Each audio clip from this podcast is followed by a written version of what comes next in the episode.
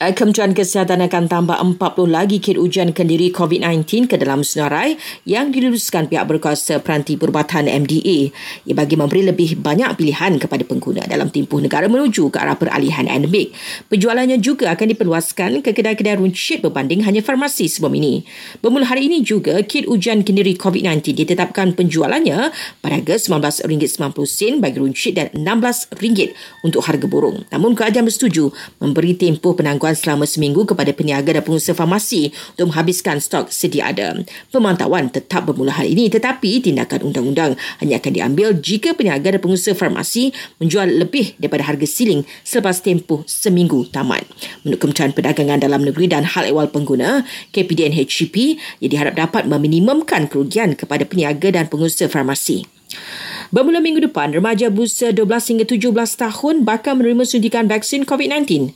Eh, Sarawak menjadi perintis susulan kelancaran pemberian vaksin di negeri itu yang sudah mencapai sasaran lebih 80% populasi dewasanya divaksin.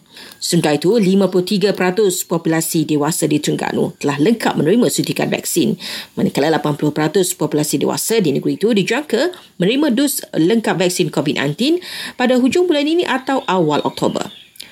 Polis Johor siasat aduan berkenaan kisah 14 keluarga maut akibat COVID-19 yang viral ketiga ini yang dikatakan kisah palsu.